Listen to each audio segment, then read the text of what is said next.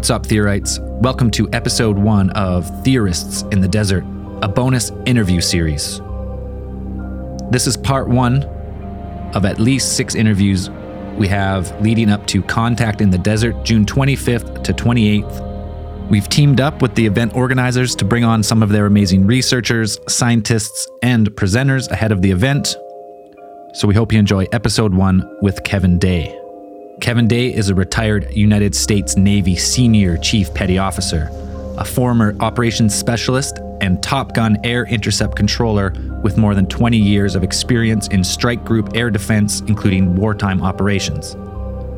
He is an expert operator of the highly advanced Spy 1 radar system and has logged hundreds of air to air intercepts of a suspect aircraft in both training and wartime operations. That's more than enough introduction. We hope you enjoy the interview with Kevin Day. Let's get to it.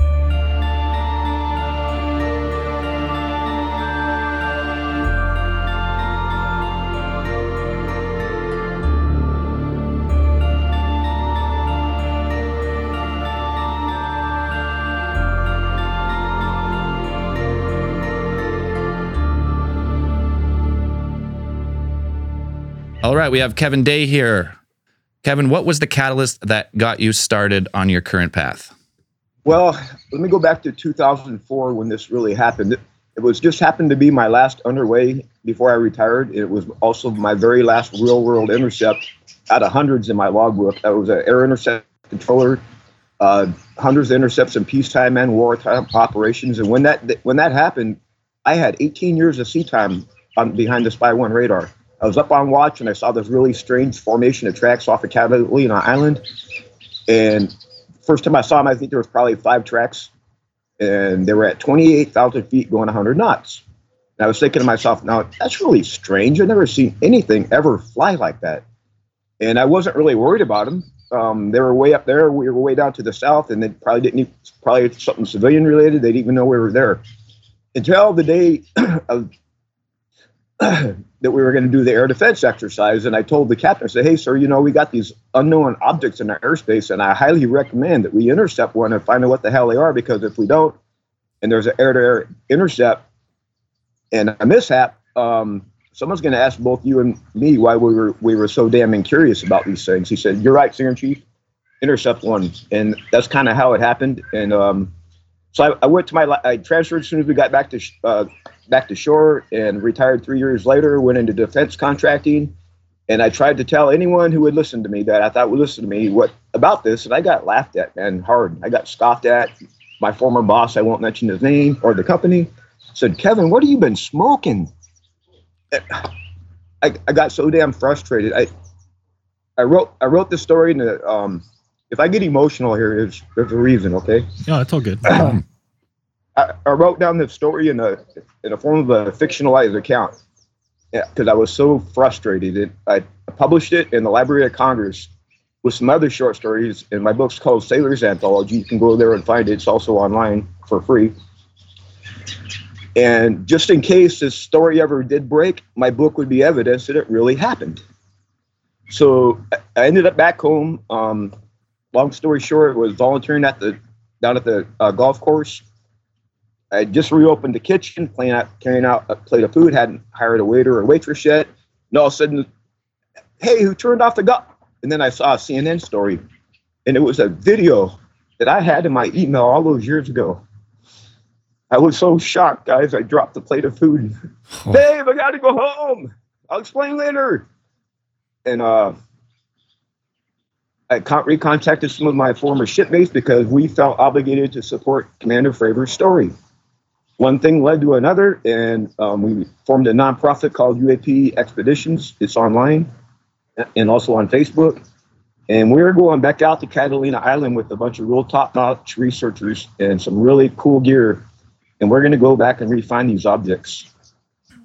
And of course, um, this didn't stay quiet. So one thing led to another. And um, I started doing a lot of speaking tours and traveling. In fact, um, next week I'm going out back out to Hollywood to do another show, and then I'm going to Catalina Island to scout out some of our locations. So we're going to um, set up our data, our recording devices at. So that's kind of in a nutshell what happened to me. Sorry for what too fast. But first off, listening to your like you get emotional stuff. We've talked about that many times. The frustration it must be to have an experience like this because it ruined my career, guys. Did it change everything? Did it change everything for you? Like, does everything change when you have that kind of experience? It, for me, it did. Yeah, yeah. Right. And the, the problem was I didn't realize what was happening to me for a long, long time. I did. I didn't even know who Valley Davis was until just a few years ago. I right. thought maybe I was going crazy, you know, but what the hell was happening to me? I don't know. I do now. So like that day when you're when you're looking at these things, your first thoughts is it are you are you leaning towards that like hey these could be some potential like you know some other countries crafts or are you looking at these things right away and going these are not from earth? No not at first. I was thinking it was entirely something civilian related. They didn't even know we were out there and they were they represented no type of threat to us whatsoever. We were we weren't getting any type of electronic signals from them they weren't threatening in any way and um, the only reason why I even became concerned about them is because we were going to put a bunch of aircraft for an air defense exercise in that same piece of sky, and I was very concerned about safety of flight. Right. And I the captain to do an intercept, and that's how that happened. So, at what point does it turn from where you're looking at these things and going like, "Hey, maybe these aren't civilian crafts either"? As, as soon as Commander Fravor, uh, Fast Eagle Flight 01, was at merge plot, which is two objects in the same vertical piece of sky. That object, whatever the hell it was, dropped from 28,000 feet down to the surface of the ocean. I found out later the next day in 0.78 seconds. No sonic booms. Almost instant. Miles An hour or some crazy, um, pulling unbelievable amount of G forces. Um, that's when I became convinced that we were seeing something not from this earth. Yeah, because you're, you're witnessing like the craft pull G's and defy like our understanding of physics is what it seems like. Absolutely. Absolutely. And then Commander Fravor short on gas. He goes back to the carrier, back to the Nimitz lands. The next flight takes off. And before I knew it, I had a bunch of uh, aircraft airborne and, they were all intercepting these things. And at one point, gentlemen, these, these objects were falling straight out of the sky. It was like raining UFOs. And they would chase them down the surface. And as soon as they got down to the surface, the things would react to them. They get in a little dogfight. They went straight back up to 28,000 feet again in less than a second and, and just reformed like a flock of birds would and kept going south at 100 knots. So, they they reacted like a some super capable flock of birds. So how like how many objects would you estimate? Uh, that over the course of about 10 days, if I counted them all up, it was about 100 objects, and they appeared in groups of uh, five to ten at a time. And then the nim- and then the encounter that was made famous by the video is just them capturing one of the objects, right? Yeah, that's a, that's a very short snippet from a much longer video. Just so you know, there's a longer video out there because part of the air air control process is when I uh, give an order to do an intercept, the pilot will respond by saying, "Lights on, tapes on." That's his response. So from the moment he gets an order to do an intercept, he turns his tape on and he doesn't turn it off until the intercept is over. So his tape was recording the whole time, and that the reason why it's so grainy. excuse me, this was 2004. Mm-hmm. let's just say that MPEG's a lot better now than it used to be. so I think that's where the graininess came from. from when they recorded it off his uh, ATFLIR, his, his uh, forward infrared looking radar. Um, Right. You know, it was very, it probably wasn't a very good image copy. Or or it was a better copy of first, and then it's been as you as it gets copied, you kind of lose quality at the more times you kind of render it down, right? Yeah, I, yeah, I think that's right. Yeah, because that's a lot of people say like, well, why is it so grainy if it's a twenty five million dollar jet fighter? And you're like, well, the camera's well, the, the actual film. The actual film was crystal clear. Yeah, when you take it off. In all in lots of different the whole light spectrum too. By the way. oh yeah, it's yeah, it's not just taking visible light. It's got infrared and everything else. Yep, yep, you betcha. So you said over the course of the uh, the five days, so almost a week, they were encountering these aircraft, and they were um, they were scrambling jets to go look at these still after Fravor and and their uh, and then his like two other yeah. companions. we became concerned for about the airspace itself, so we actually ended up canceling our air defense exercises out of uh, safety of flight concerns. So if we continue to track them and report them on radar, and our data links go back to um, shore installations too. So these things are getting reported up the chain of command the whole time. So on on your radar, could you give us a guess at about the si- like the size, approximate size of these from the radar signatures, or is that you just get a general impression of like where they? Does it give you just location and distance? the radar itself is it going to give you a size indication? Um, Commander Fravor got eyeballs on it though, and he said it was about the Right. same size of his own, uh, 47 feet long or so. Big giant. And then tic- were they all? I mean, from the the communications that uh, that you were privy to while you were stationed on the Princeton, like did they give any indication that all of the were all of the objects the approximately the same size, or were they all Yes. uh, were they all di- of the uh, differing in sizes? they were all the same size according to the pilots. So All you- okay, so it's like wow, that's like a hundred FA-18s flying Yeah, around. That's a well, things were alive. They, they, whatever that was, it was either artificial intelligence or it was actually something alive in it, or if not alive itself, some form of life that we don't know about. Were you Sorry picking up about that. multiple radar contacts, or is it only just like would you pick up like one at a time, or was it? No, like, how did they how did they appear? Like this, Like If my- spaced out. My fingers are contacts on the screen. They just they were going real slow down the screen. So Just in like in formation. Yeah, in in a loose In- formation. and you know like because i i mean everyone here has seen you know been to an air show or something and seen pilots flying formation how does this kind of formation differ like were their maneuvers like way better than anything anyone would kind of see at like an air show of like planes flying in formation like the maneuverability like would they would they all stay in the exact same unison they stayed in it. They stayed in this exact. They picked them up off Catalina and tracked them just like that, all the way. And interestingly enough, you know, we're moving our radar envelopes moving all over the ocean, all over the operations area. But every single one of those contacts faded from radar in this exact same latitude longitude position, which was right above Guadalupe Island, off the coast of Mexico. And that's why when Lou Elizondo came to interview me, as soon as I said that, he's like, "I'm going there." Right. So that's how. well hey listen I'll, go- I'll i'll take any excuse to go to mexico too all right all right I, I'm, I'm a big fan of cervezas i'll go down there Me too. I'll buy. Deal. Um, I know from your other interviews, like uh, specifically the the piece of equipment, the radar equipment that you were working with at the time. Now, it- did it have? I think you mentioned something about its its effective ceiling is like twenty eight thousand feet. Oh no. Um, we we use these things for ballistic missile defense, and so they can actually track objects up into the lower lower space. Low orbit. Right. So so, but you, uh, I know you commented on the these some of these crafts seem to drop out from lo, like higher atmosphere, like almost from outside the atmosphere to sea level pretty quick, Yeah, that's right? exactly what's happening. They, our, our ballistic missile defense team was tracking these things from space. They first went to eighty thousand feet and stayed there for what? And that you know, as an air defense guy, um, um, I don't usually look that high, so I wasn't really paying attention that high. My console is set up just a certain way, and but then they would they would go from eighty thousand feet down to twenty eight thousand feet, and that's where I would. That's where I became concerned that these things were coming from space. At like Mach whatever, like almost instant, Instant, right? yeah Yeah, instantly.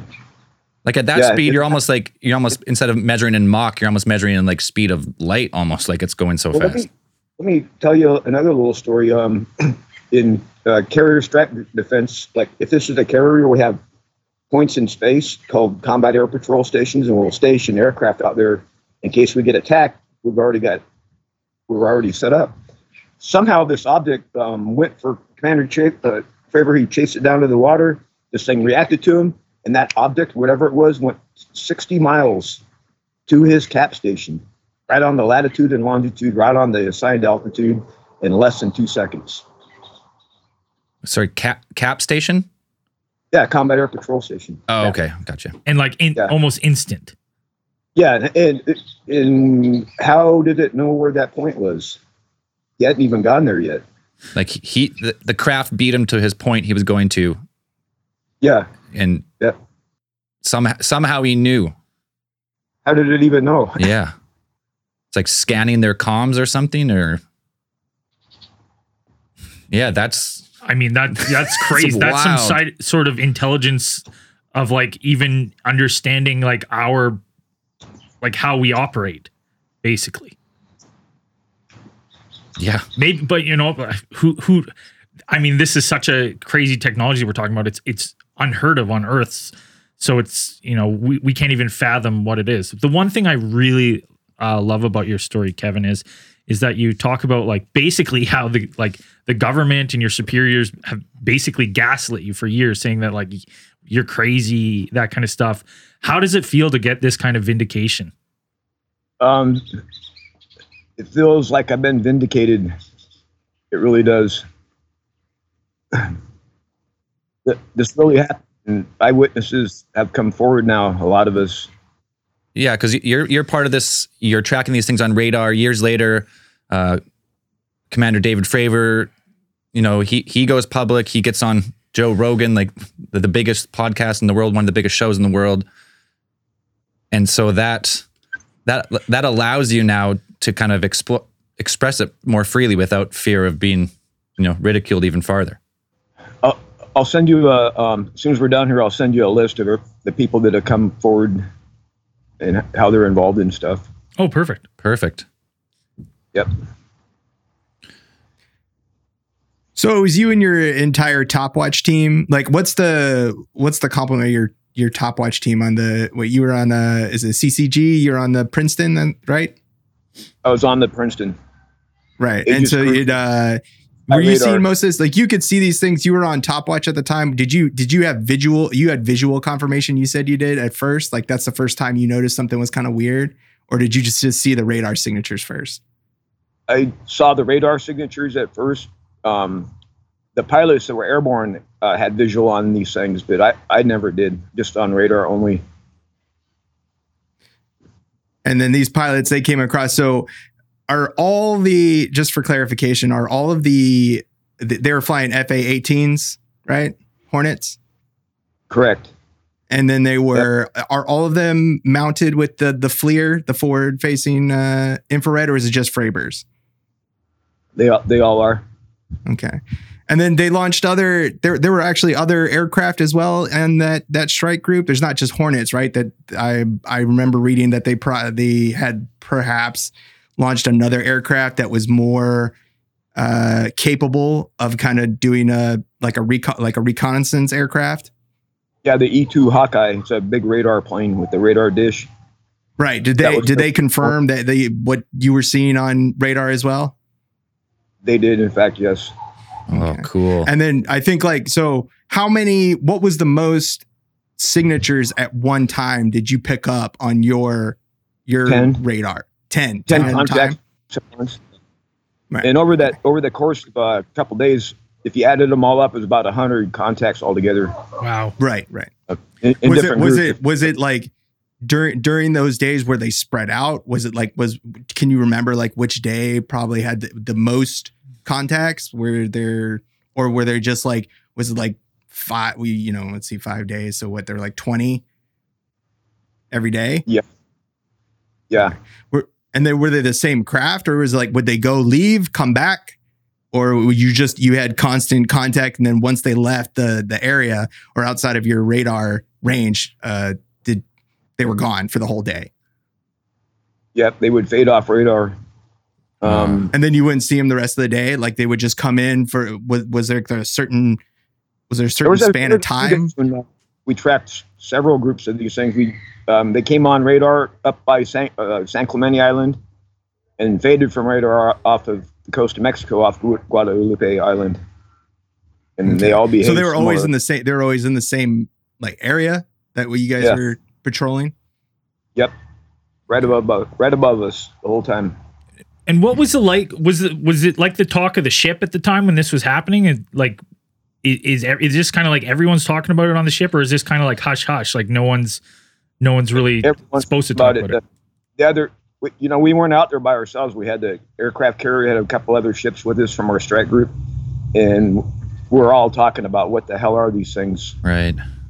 'Cause I had never seen anything like it before. I had hundreds of inter. I'm a Top Gun graduate, been to Top Gun school. I um, had hundreds of intercepts in my logbook over the years, and uh, and lots and lots and lots and lots and lots of times sitting behind the Spy One radar, and I had never seen anything like that. Not even close, probably. Not even close. Nope. Man, that's It's had I, I had one other question that I wanted to ask. Now it just and a mind blank. I had a mind blank. It'll come back to me in a second here. Uh, there's a there's another intriguing part to your story that I I know that you've talked about before, and that is the matter of the audio logs or the communication logs that were supposed to be recorded during that time. yeah. I think when you were you said that you were putting together your report that those that you were attempting to put together a a detailed report as you as you should have and what you you know felt you need to do and then those logs weren't there they weren't you weren't able to access them is that correct at, at the time, um, I I wrote a naval message about. I wish I had a copy of it, but we didn't, guys. We didn't know what the hell it was. I, For sure. Yeah. no one in our strike group. Um, was a, is to this day it's a mystery. What in the hell were those things? You tell me. uh, so what I was I was trying to figure out is that uh, I used to I used to be in the Navy as well. Uh, I was on the USS Blue Ridge uh, out of uh, Yokosuka, Japan, and I remember during like ESWAS training, uh, surface warfare training, like they took us up there and they showed us that that at least in the top, like they had they had recording devices for all comms that were going through the ship. So comms, you know, communications between the what was going on and what you were receiving. And that stuff gets written down and it gets made a point of record. So Oh, yeah. those those discs or those that like those data discs that they have that are written down tho- like those weren't you couldn't find those correct? Like you were trying i, I you that was a interview from a, a few years ago but um like you weren't able to find those discs or they perhaps had had gone missing at some point like they were supposed to be there but they weren't Confiscated, maybe. They were there. They're of course classified. Right. Um, everything got recorded, and But we just Yeah, I'm don't we don't know where they are at this point. Like so, all of those those comms are either classified at you know probably the highest one of the higher levels, unable to be accessed at this point. Yep. Because I'd be interested because we have the audio uh, that came with the videos. Like you have the videos of of Commander Fravor and them, uh, you know, get in contact, like managing to to catch it on the auto track and whatever, which is is pretty exhilarating. And I imagine that the other audio recordings from other pilots that were dogfighting with these other uh, the other craft, uh, probably those ones would be interesting to listen to as well. But so it's a shame we can't find them at this point. Now, Kevin, the la- the last question I had for you is, you know, because of the amount of the amount of crafts, the amount of crafts that were involved, uh, you know, catching this thing on radar, do you think that in the future we could expect to see potentially more videos or more evidence from this specific encounter uh, come out in various Freedom of Information Act requests? Uh, is is there possible? Is it possible for there to be more to come from this incident? Yeah, maybe even uh, more people will come forward Right. and give like some of the pilots and stuff will come forward and talk about it. One thing leads to another.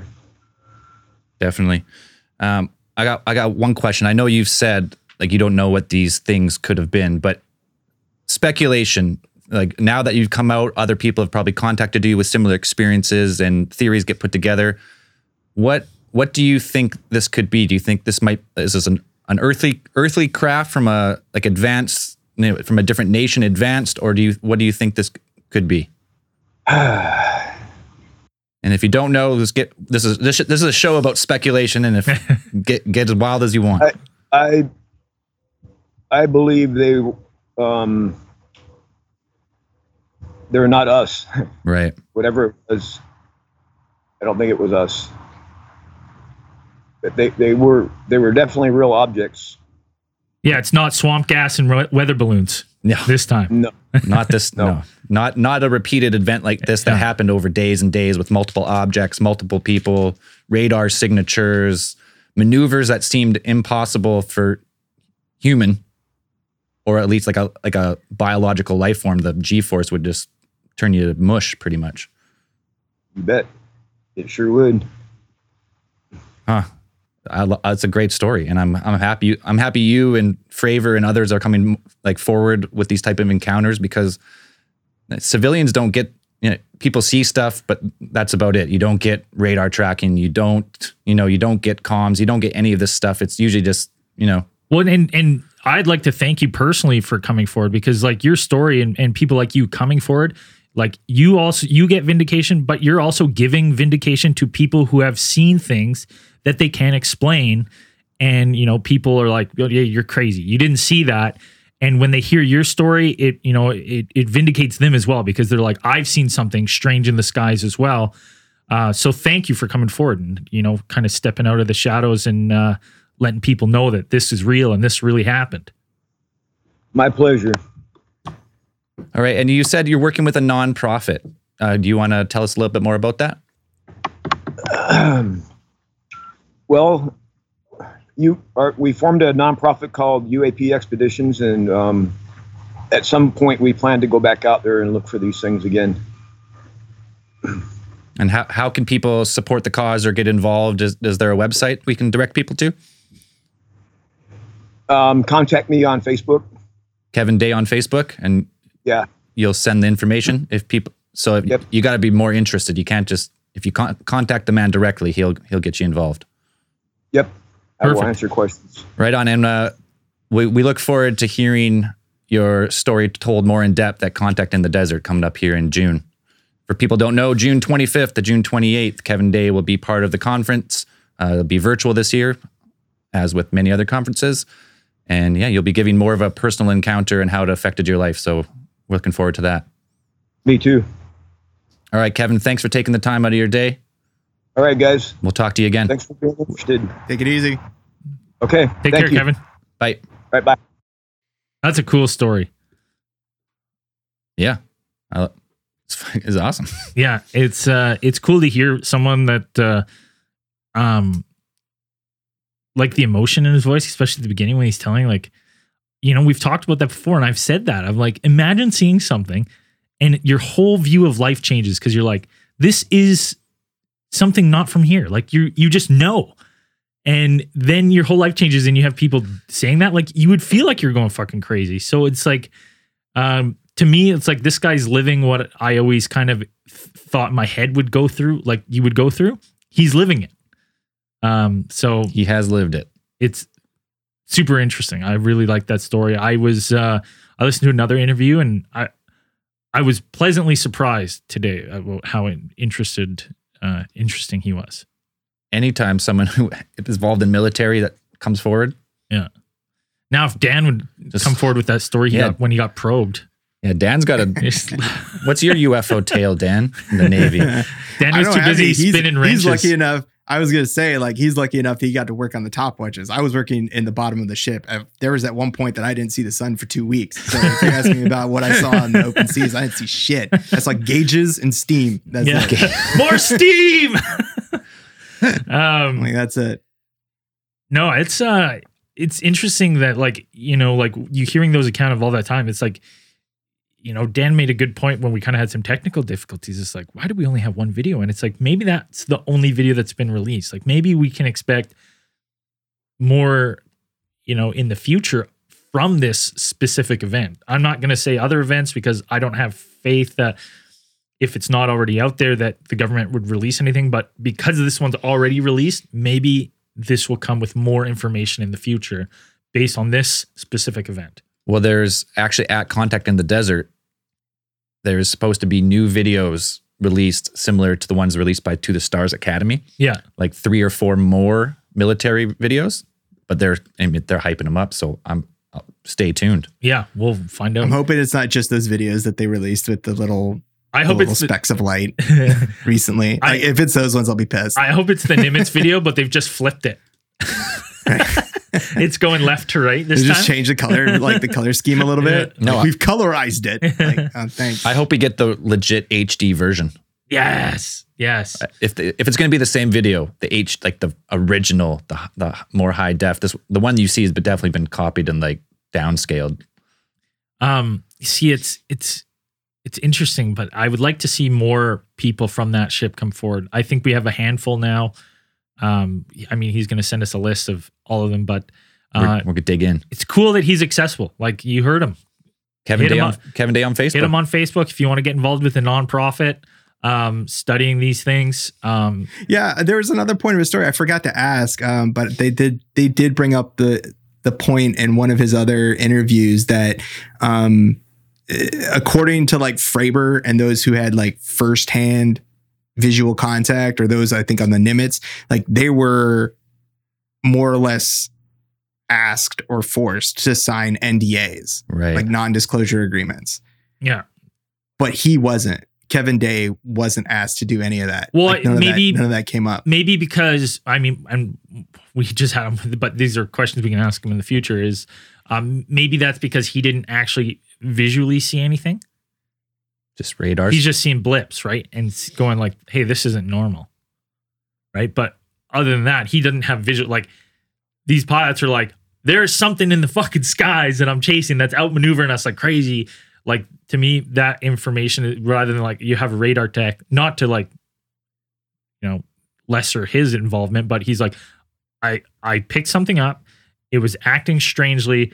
To me, that's easier for someone to be like, it was it was swamp gas and some helium balloons f- flying up testing and then people are like oh yeah sure because he didn't visually see anything but when you when you pair his like story with the eyewitness accounts it like just paints a bigger picture right Yeah, and I definitely like to see like some more of the actual pilots come forward. Yeah. to be like if they if they scrambled as many jets as they were doing, and they were concerned. I mean, from from Kevin's analysis, I mean, he said that these things weren't didn't appear aggressive at all. No. They didn't. They only appeared intelligent.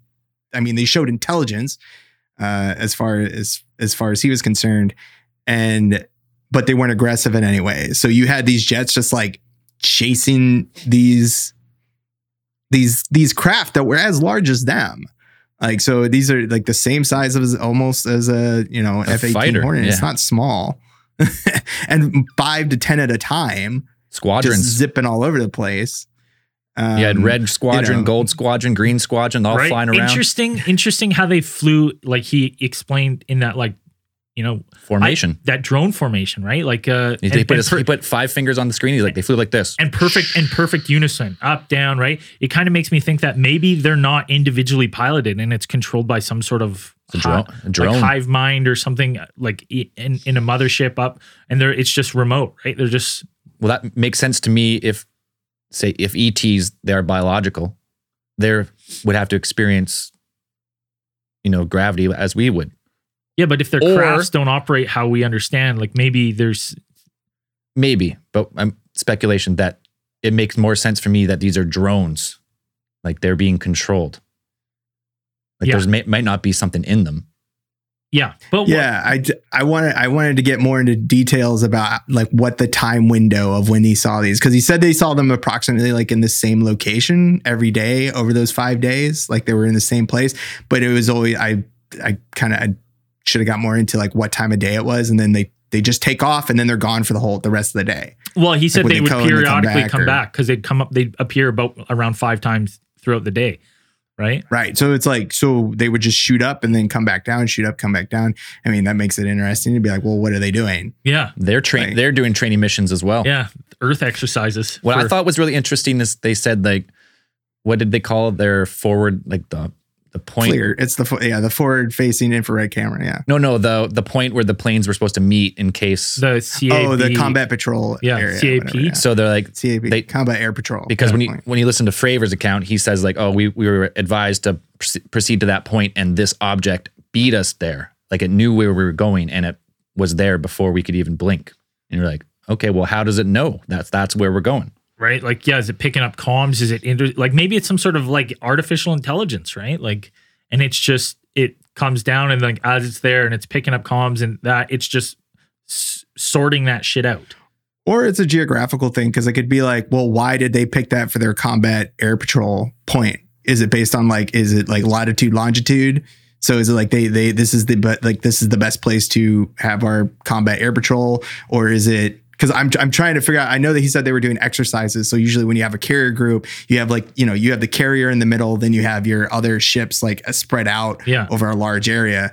Um, so I'm wondering if it was like they were moving and then the combat patrol, the combat air patrol point was moving with them, or whether it was determined like just geographically, like it's it's this far from, you know, like I said, it's like latitude, longitude. Like Yeah. this point is far enough to whatever. We- so whether they were trying to whether they're trying to base their whatever if it is aliens like their technology is it like okay this latitude longitude is the ideal place for us to or optimal place for us to It- go It- well, it, see, that seems weird. That like the they would they would determine a place whether or not the the the combat patrol point was moving, fixed. However, it's that they decide that that's where we're going, and then this thing is now there before them. There, it it, it does it does kind of for me make me think that they're aware of what we're doing. Like they're whatever this was was conscious. Like i don't think it that's a coincidence. Like that's just a uh, you know a happy coincidence that they're like they see these things they're like okay let's move to this position. Hey that thing is moved to the position we're going to take perhaps, but it also moved to like every position. yeah everywhere. But it's not like a specific point right? Like Yeah. a combat patrol area it's like it's just like an area. Yeah. So it's like i and actually i don't know how large the area was. I'd probably have to look Yeah, that I guess up maybe it's but it's it could be like 100 it could be- kilometers.